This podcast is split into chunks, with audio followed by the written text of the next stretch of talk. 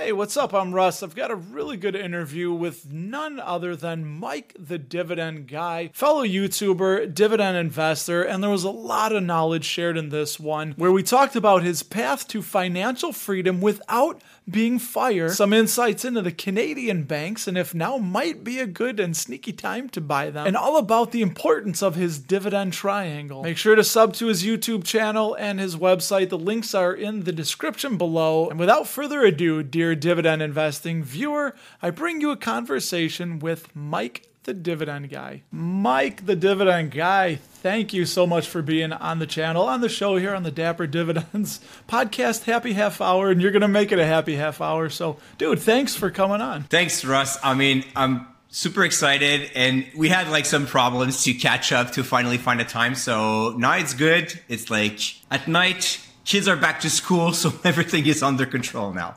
Yeah, your kids, my kids, we were just talking before. You have a, uh, your your oldest is eighteen, mine are about sixteen and fifteen. So they're saying how the time just flies by so, so ridiculously fast. And speaking of time flying by fast, why don't you start us off? Well, I'll, I'll lob up a softball pitch uh, to you. What got you into dividend investing, and what is a little bit of your background? So who is, for the people that don't know, who is Mike, the Dividend Guy? Yeah, so I started pretty far away from dividend investing, actually. I started investing in two thousand three.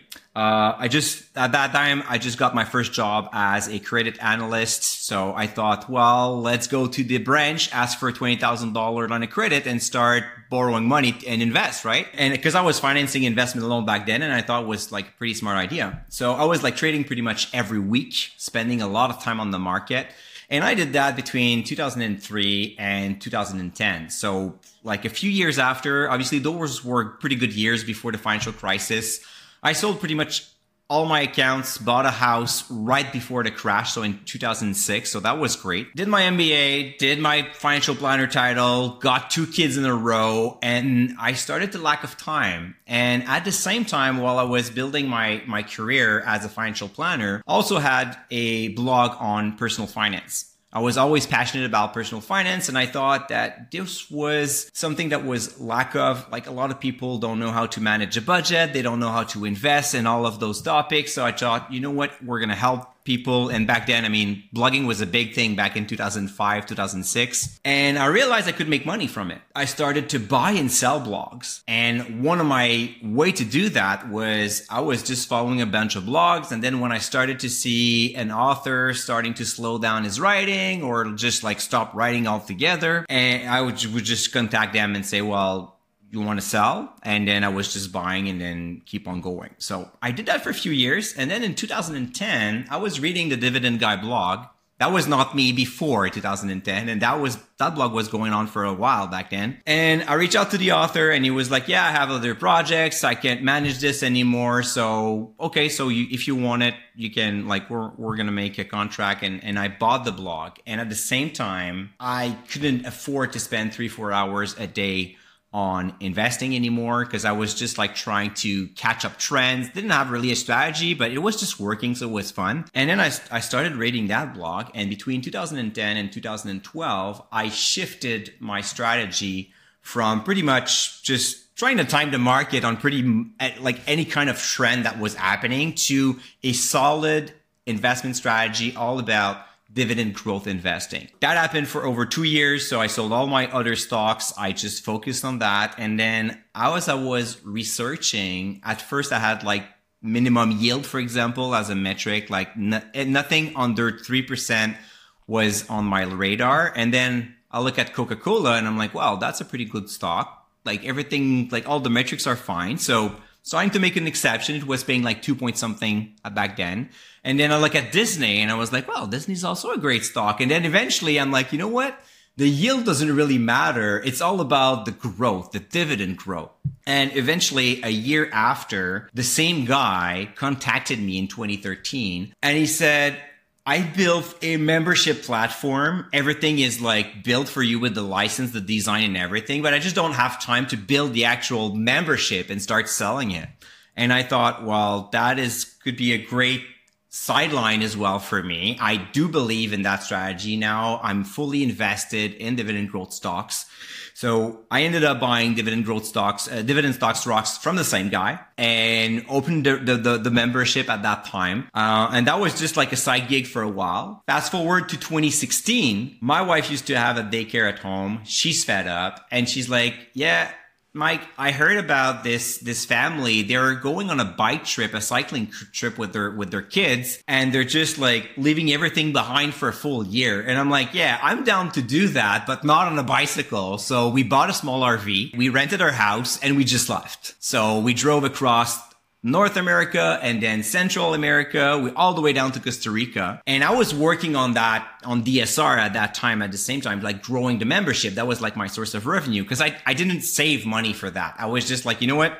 Let's just go try to figure out. And once we entered Mexico, it was pretty cheap. And then in Guatemala and in, in Honduras was like super cheap. It's like, oh, I can live with my small membership website. And when I came back, I decided to quit my job as a private banker and just do that full time. And now I'm like more than ever fully committed to dividend growth investing since twenty seventeen. I report my portfolio live. I got like my pension plan from my previous em- employer. And what I liked about this one, it's a locked-in account where I cannot add capital. So I cannot say, oh yeah, my, my dividend increased by like fifty percent this year because in reality, I added like twenty thousand dollars. I can't. It's just the capital that was there plus the dividend re- being reinvested, some capital gain, and that's it. So it's a real case study. It's been seven years now. Half of it is invested on the U S market, the other half on the Canadian market. So this is this is where I'm at right now. It's been seven years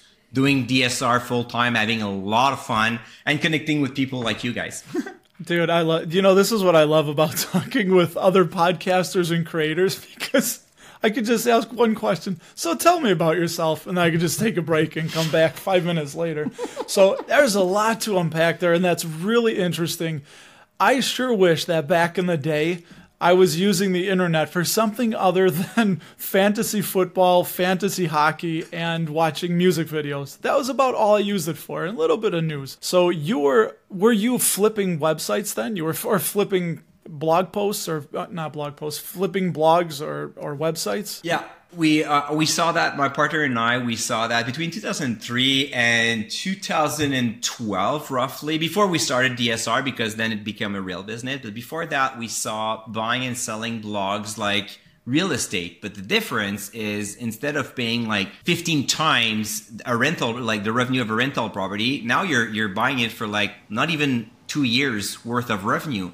So it was pretty cheap. And once you get that that model going, you just copy paste your model on each blogs, making more money and then either keeping it to make even more money or just flipping and then sell it to at a better price like six or eight months later. Unfortunately, there was a huge Google update in two thousand twelve around financial website, and most of that business died at that time. So it was all about advertising, selling links, and that didn't end well. So this is why we decided to focus on the membership part. And I'm very glad that we did that, because now the thing is, when I was a private banker, I was able to help like, let's say like three hundred clients. And now I'm able to help thousands of investors like across the world. I have like absolutely no limits, which is amazing because now I can just help them getting more conviction, help them like getting a better strategy, providing them tools and, and just the conviction to be able to buy and to sell your stocks and take actions.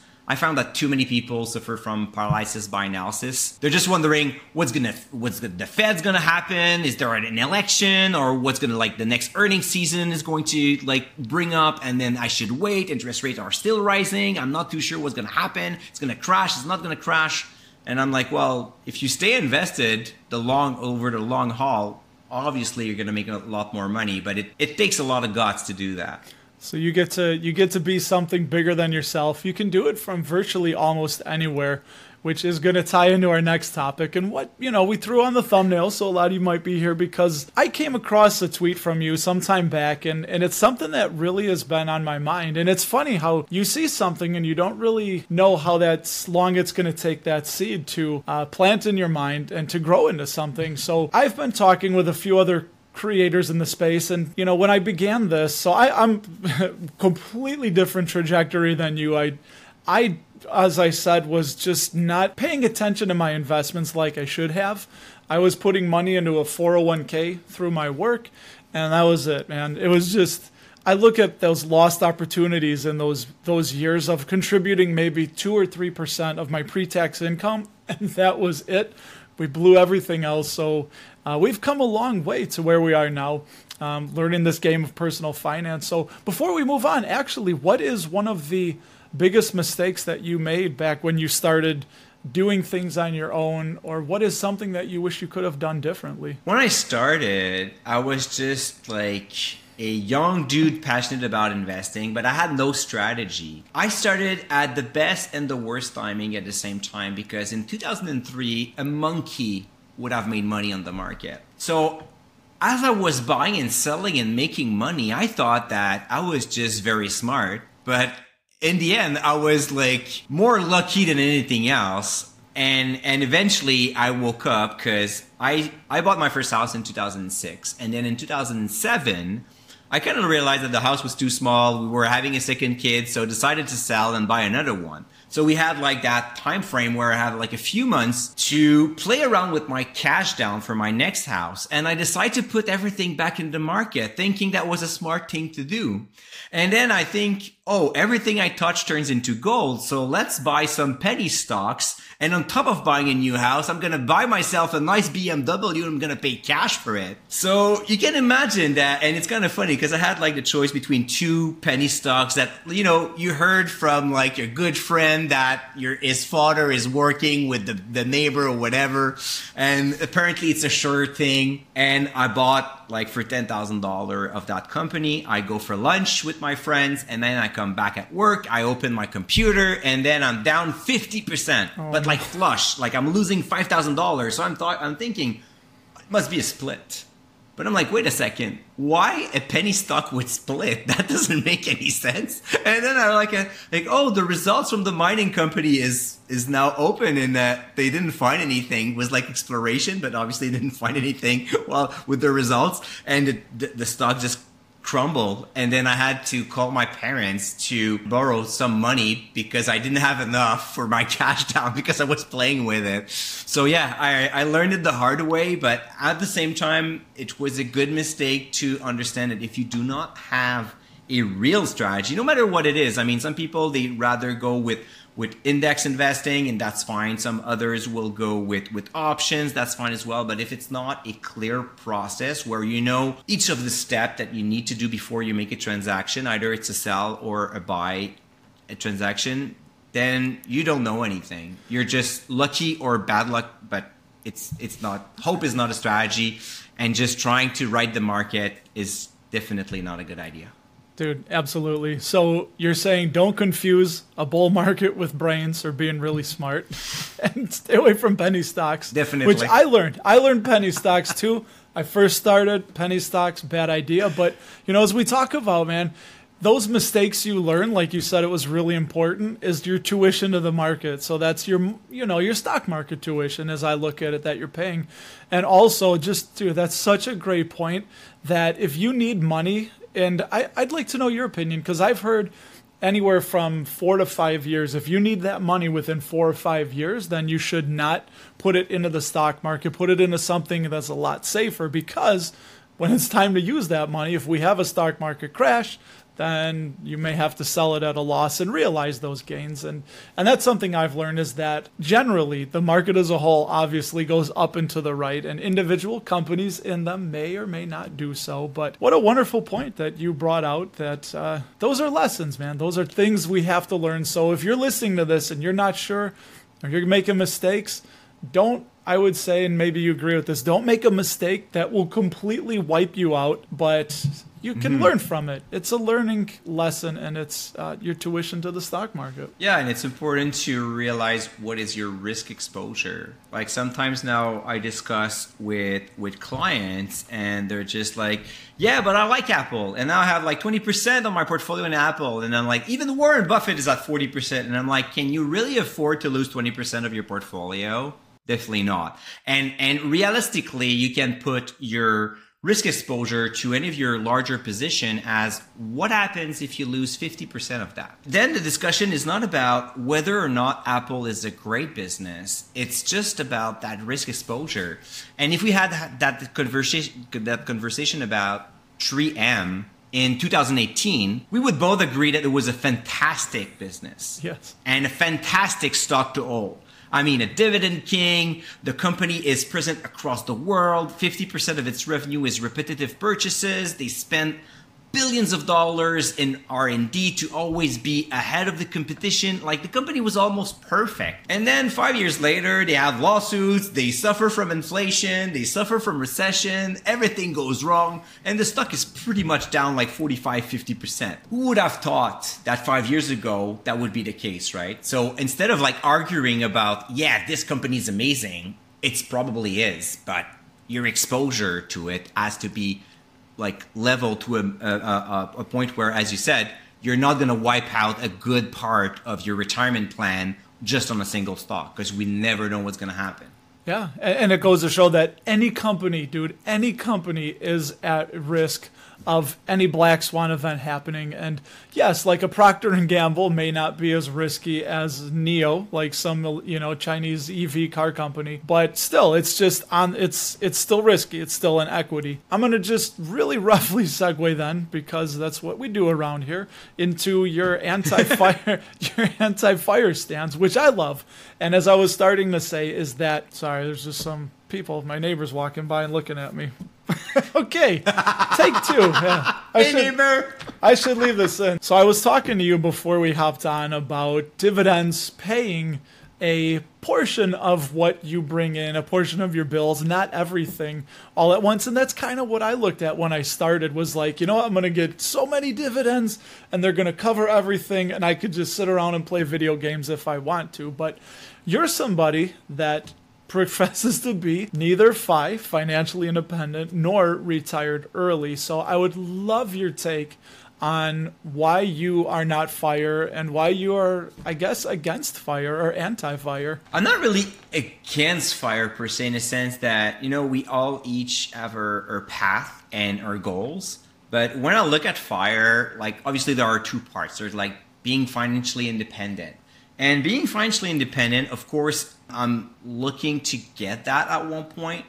But what I realized when when we quit everything in twenty seventeen, in twenty sixteen to travel with our three kids, my wife and I realized that you could die tomorrow morning. And what is really important, the most valuable currency in life is not money, but it's time. So I'd rather be rich of time, and I've made those choices to be able to go to all of my daughter's hip-hop dance competition whenever it is I'm there. I coach my two kids' soccer. I'm at all the practice. I can do whatever I want. But that required me to sacrifice a part of future income that I'm making, because obviously while I'm doing this, I'm not building my business. So I'm living well, but I decided to do it on a like slow pace to build that business, instead of like just closing the door the door of my office, working like fifteen hours a day. And I could do that. I've done I've done that when I was younger. Well, I was like doing my M B A and my financial planner title at the same time, and I had two newborns at home, and I ended up almost getting divorced. So we went into a big crisis, my wife and I, and then I realized, okay, this is not life. So I'm like, yes, I want to make money. And it's it's building up over time. But the most important thing is I'm rich of time. And now every year we spend a ridiculous amount of money on traveling with our family. But that's the most important thing. Like this this summer I went three weeks in Portugal. And and then my children, they're just like, yeah, everybody's at school think we're rich. And I'm like, no, we're not rich. We just have a lot of time and we focus on, on traveling. So it shows like big thing. But I'm like, I'm not even buying myself a t-shirt any year. Like, I'm just like, whatever, you know, I don't spend money on that. So for the financial independence part, it's a long-term goal, but not something that is short-term. And I was fortunate enough to work very hard at the beginning of, of my twenties and put a lot of money aside. So my, my kind of like my plan B, if my business doesn't work, I know that my retirement accounts will be big enough so I can retire around sixty, sixty-five. and and I'll be I'll be good. So that's good. That's and now it's just like the power of compounding interest, like working its magic, and and there we go. For the part of retire, like the R E, this is the part that I really don't get. I don't get because I just love what I do. And this is probably like, I get some someone that hates his job, that wants to work very hard, make sacrifices, and just make sure that eventually they can quit their job as fast as possible. But on my side, I'm like, I don't want to make those sacrifices because I want to live today, because if I live tomorrow, if, if I die tomorrow morning, I'll be happy with what I've done so far. And, and to me, that is super important. When I came back from that one year trip, and I was thirty-five back then, I told my wife, of course, I want to live another fifty years, but I could die today and I would be satisfied with the time that I've been given on this earth. I would be satisfied with the usage I've done. And going forward, I'd rather spend more time having fun than working. And that also includes to make sure that every morning, like, I wake up on Monday morning and I'm super excited to go in my office and start working. And and sometimes I wake up on Sunday morning when everybody's away, asleep, and I start working. And then people are just like, yeah, you're a business owner, so you work all the time. And I'm like, not really. I mean, you may spend, spend time watching Netflix or spending time on Facebook. I'm spending time working on my business, but that's really my hobby. I just love it. It's kind of funny. I had a meeting with one of my employees today, and I told her how I, I found a podcast about the story around Costco, the podcast called Acquired. I don't know if you ever listened to those. Those yep. are like super long episodes, like three hours, four hours long episodes. Yeah. And I told her, I'm like, oh, I'm so happy to have, like, I have two, two puppies right now. So I'm like so happy because after my morning run, I get to walk them, and then I walk them again around noon so I can spend more time listening to that story. And I was just passionate about it. And I'm like, wow, that's probably my next purchase. But it's just, so I'm having fun doing this. So I'm making money, but that's just like, a, that's a side impact of, of this. I don't want to retire. I want to work until my brains fall off. So maybe until the age of like eighty, eighty-five. I mean, would you say like Warren Buffett is not retired? No. I mean, he could, but he's gonna, he will never retire. No, he's going to do that till he dies. And dude, you just, you know, those of you that can't see, I was smiling when you were talking about being rich of time.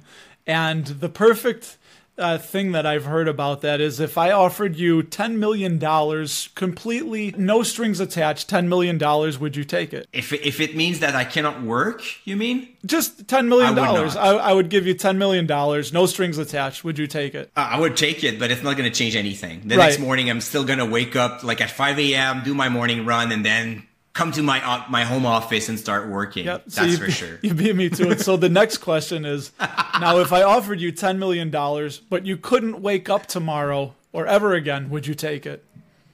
No. No. So ever. that just... You it, just proved no, it doesn't make any sense. You just proved that your time is more important than money, and money gives us options to use more, to use the time that we want to use, uh, to use it in a way that we want to use it. Boy, I'm tongue tied today, but hey, that rhymed. Tongue tied today. So, like you said, when you went on that year long trip, I love that because we just went to Ireland and we saved for a couple years for that, and now I'm hooked. I was just like, I want to go on more trips with my family, with my kids. And you're living the dream, I think, because you said you're rich of time and you're doing things that you love to do. And not only that, but I'm kind of of the mindset that I don't think I'll ever be retired, but I'm going to shift. I'm going to go from one thing to the next thing. And hopefully the mm-hmm. next thing I can do longer. Because right now I climb ladders, I weld outside, work in the elements. And I'm forty, I'll be forty-six in April. So I can't, I can't do that until I'm eighty.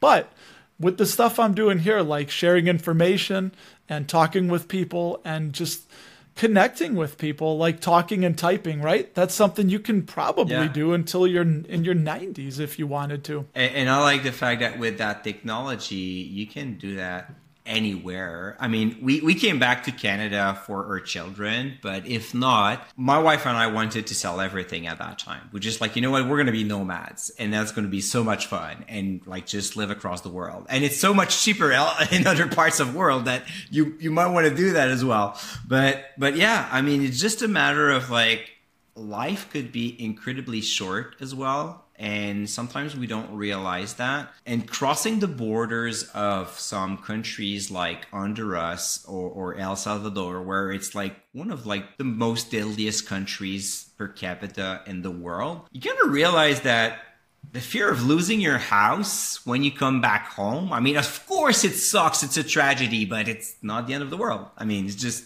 It's just a house, you know, it's just like woods and, and windows. As long as you have health and you have your family, the rest doesn't really matter. I agree. Here, here, I'll drink to that. So, so talking about something that is rich in time and has been around a long time, uh, I wanted to get your pick on maybe a stock or two, something you like. And again, we we talked for a bit before this we kicked this thing off.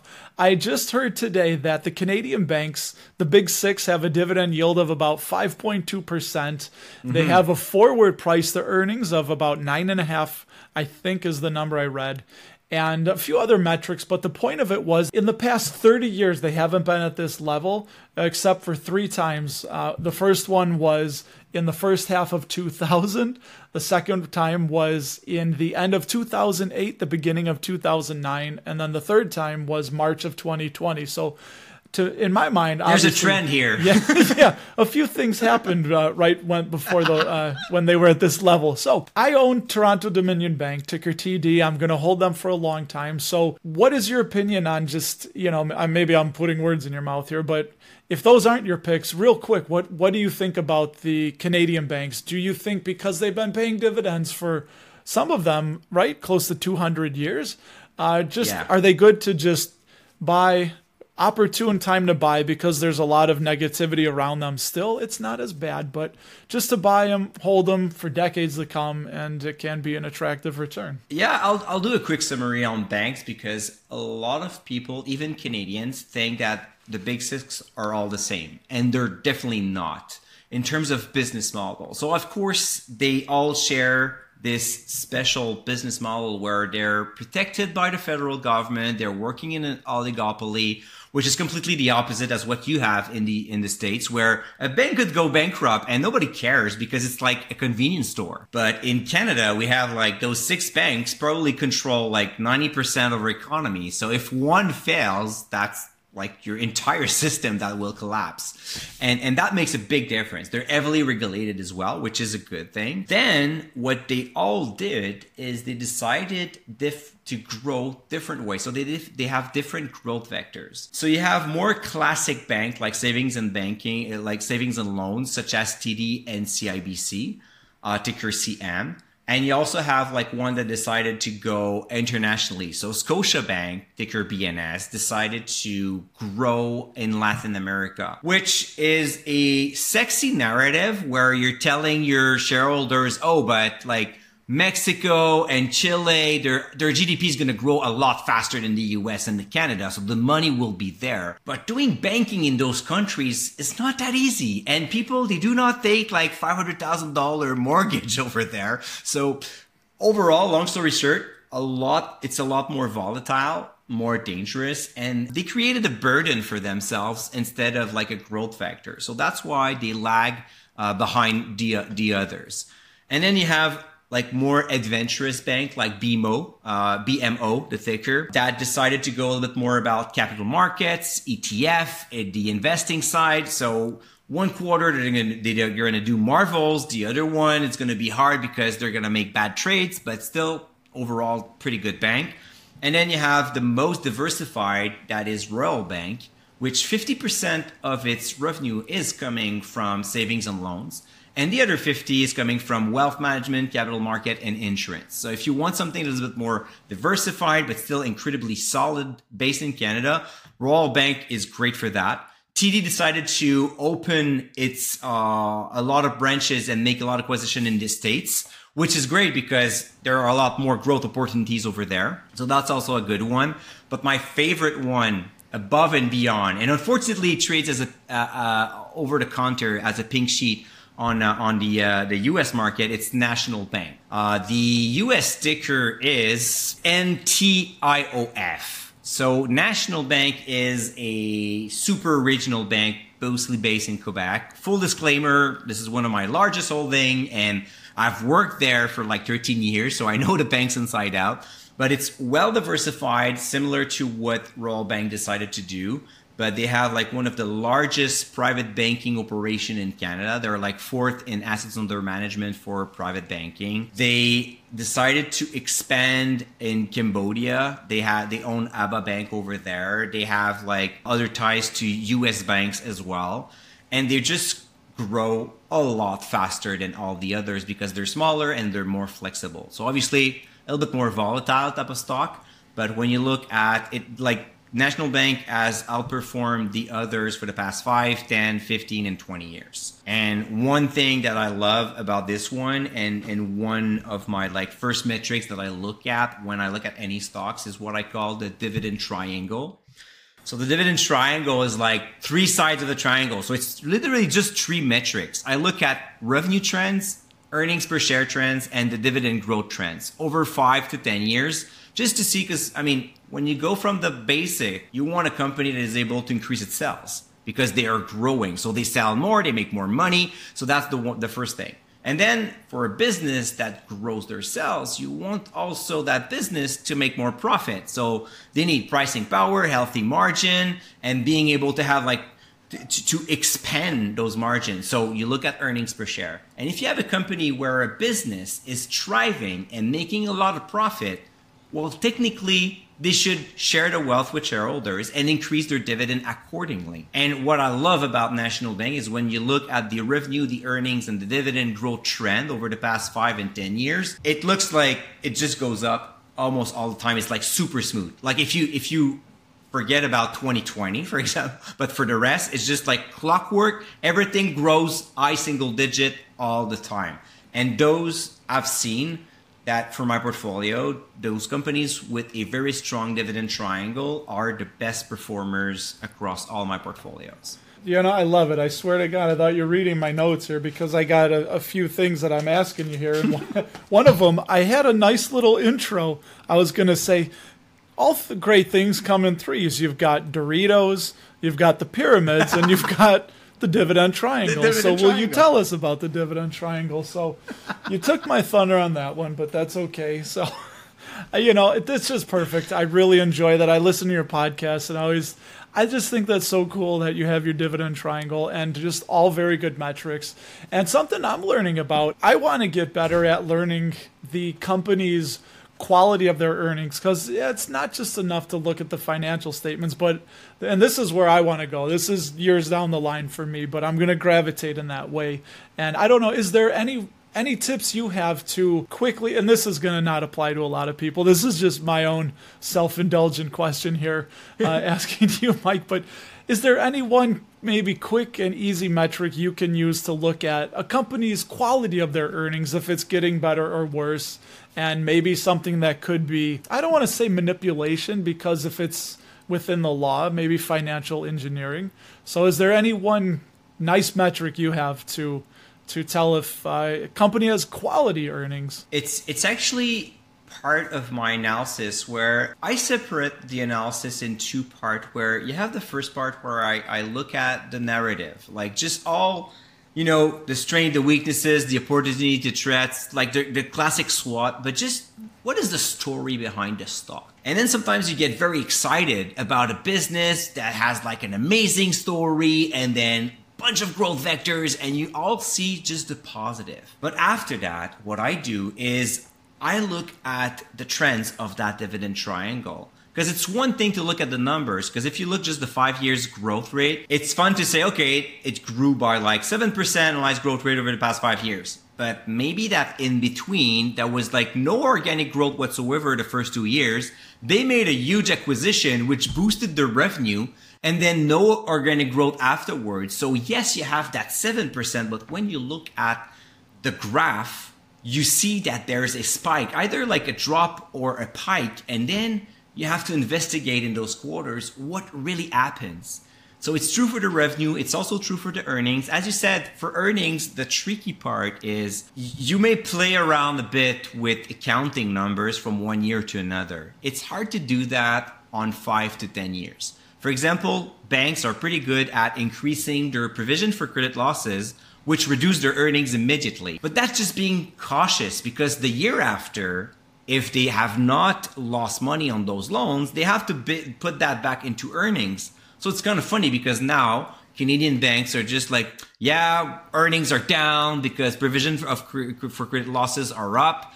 And next year, everybody's going to be, oh my God, they're growing their earnings like there's no tomorrow. And I'm like, yeah, well, not really, but I mean, whatever. It's not real money. They didn't, they just didn't lose it last year and now they're making it, but it's just the same, same cash in the same bank account. But I don't really like to use, like, I will look at the cash flow from operation on a second level. But most of the time, the problem is it's pretty much like, you look at your own cash flow from one month to another, it could be completely different. Maybe it, you had like holidays, maybe you went on vacation. So if you look at your cash flow when you went to Ireland, well, definitely you would have said, oh my God, I'm going to go bankrupt in six months if I continue to spend at yes. this pace. Yes. But that's that's not the reality. That was planned and it was exceptional. So the, the cash flow will fluctuate like this on the financial statement.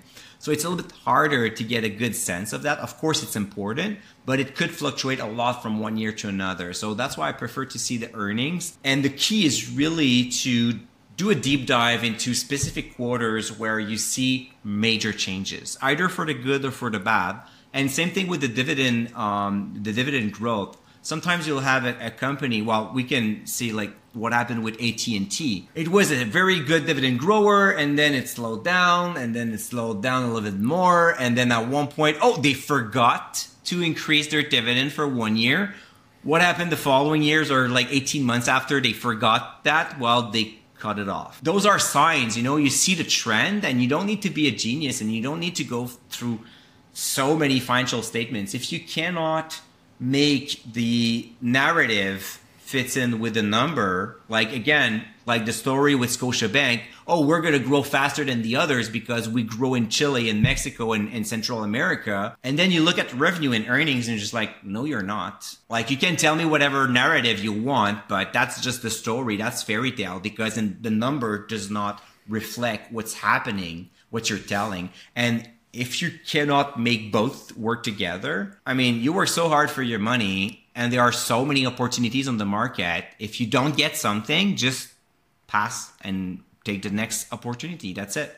There are like so many great stocks to buy, right? Th- that's awesome. I mean, that's just, that's so simply put, to have the story and to have the uh, the number. And if you can make them work, it's probably going to be okay. Well, I mean, unless we look at uh, three M, because as you were talking about earnings, I swear to God, on and this is when I the last straw I had with three M, they actually had adjusted earning or adjusted revenue. How do you have adjusted revenue? Like, what? There was adjusted everything. They had adjusted earnings, adjusted free cash flow, adjusted.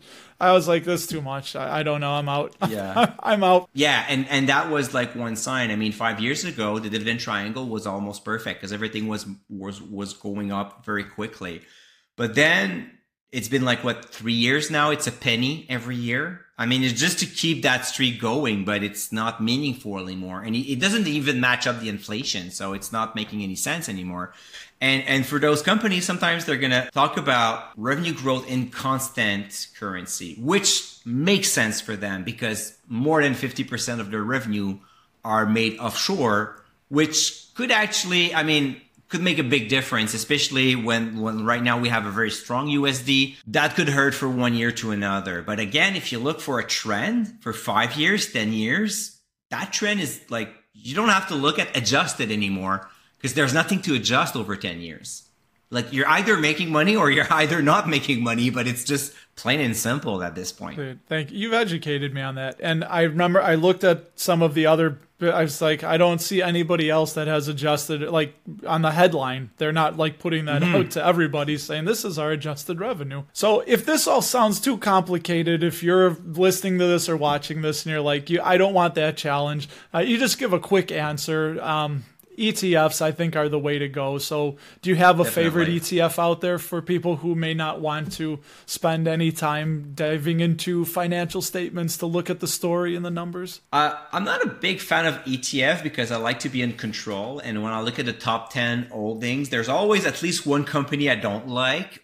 However, on the U S side, I think that um, S C H D, Schwab's, I mean, that's like the favorite of everybody, but I've done some reviews on this one. And if I was not investing on my own, that would be probably one that I would lo- look at. Like any dividend growth oriented E T F for the same reason. I mean, if a business is able, and it's kind of funny because there's that big fight between mostly financial advisors telling you that you should pay them money. And also that index investing is better than going towards dividend growth investing. But the point is, if you're looking at a business that is able to increase its dividend every single year, that's obviously a business that has a great business model, a good management team, a solid balance sheet, that has plenty of growth vector, pricing power, healthy margin. I mean, all the qualities that you would like to find as an investor. But the dividend growth is a proof. It's a consequence that this business is doing well.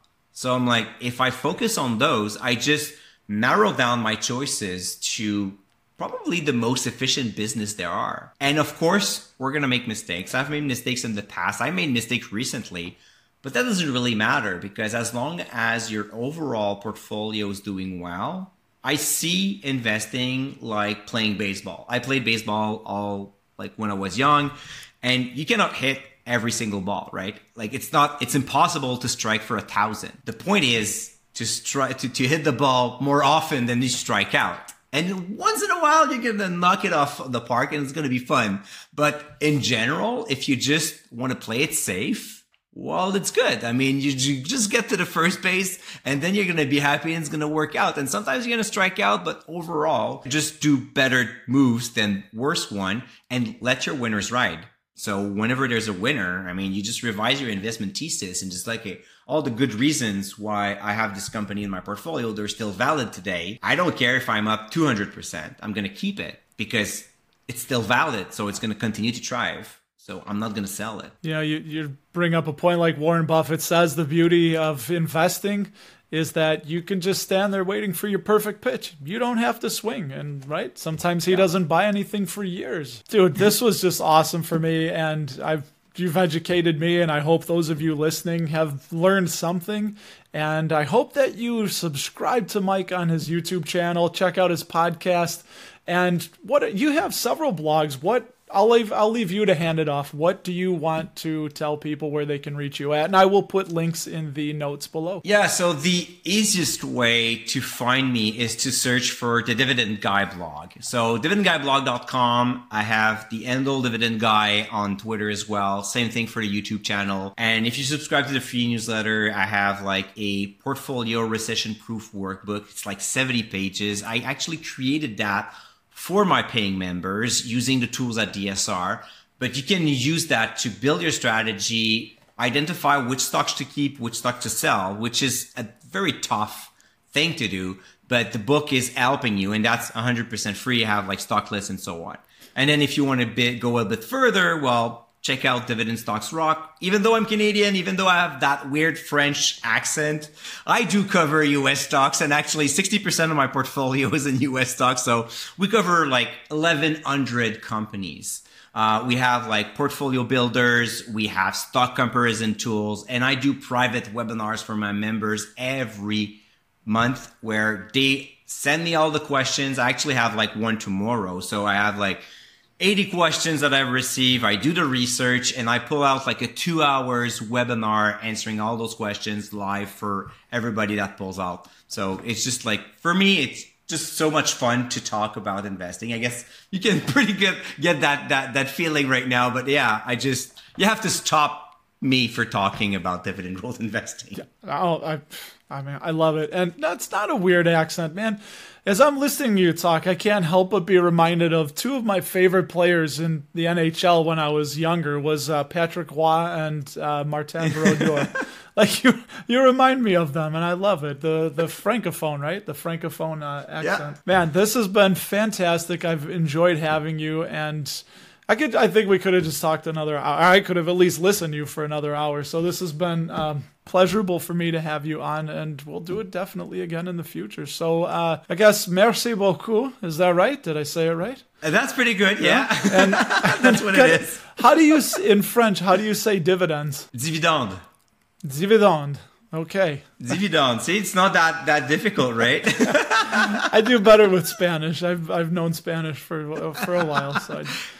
Is it dividende in, in Spanish? What is it? Dividendos. So uh, dividendos. Yeah, yeah. There's a hashtag, I think, on Twitter they have. Anyway, so all right, before we go too far international and bore the heck out of everybody, I will thank you again for uh, stopping by and giving me a little bit of your time. And everybody else, we will see you in the next episode. So long, everybody. It's been a pleasure. Thanks for having me. Absolutely, Mike.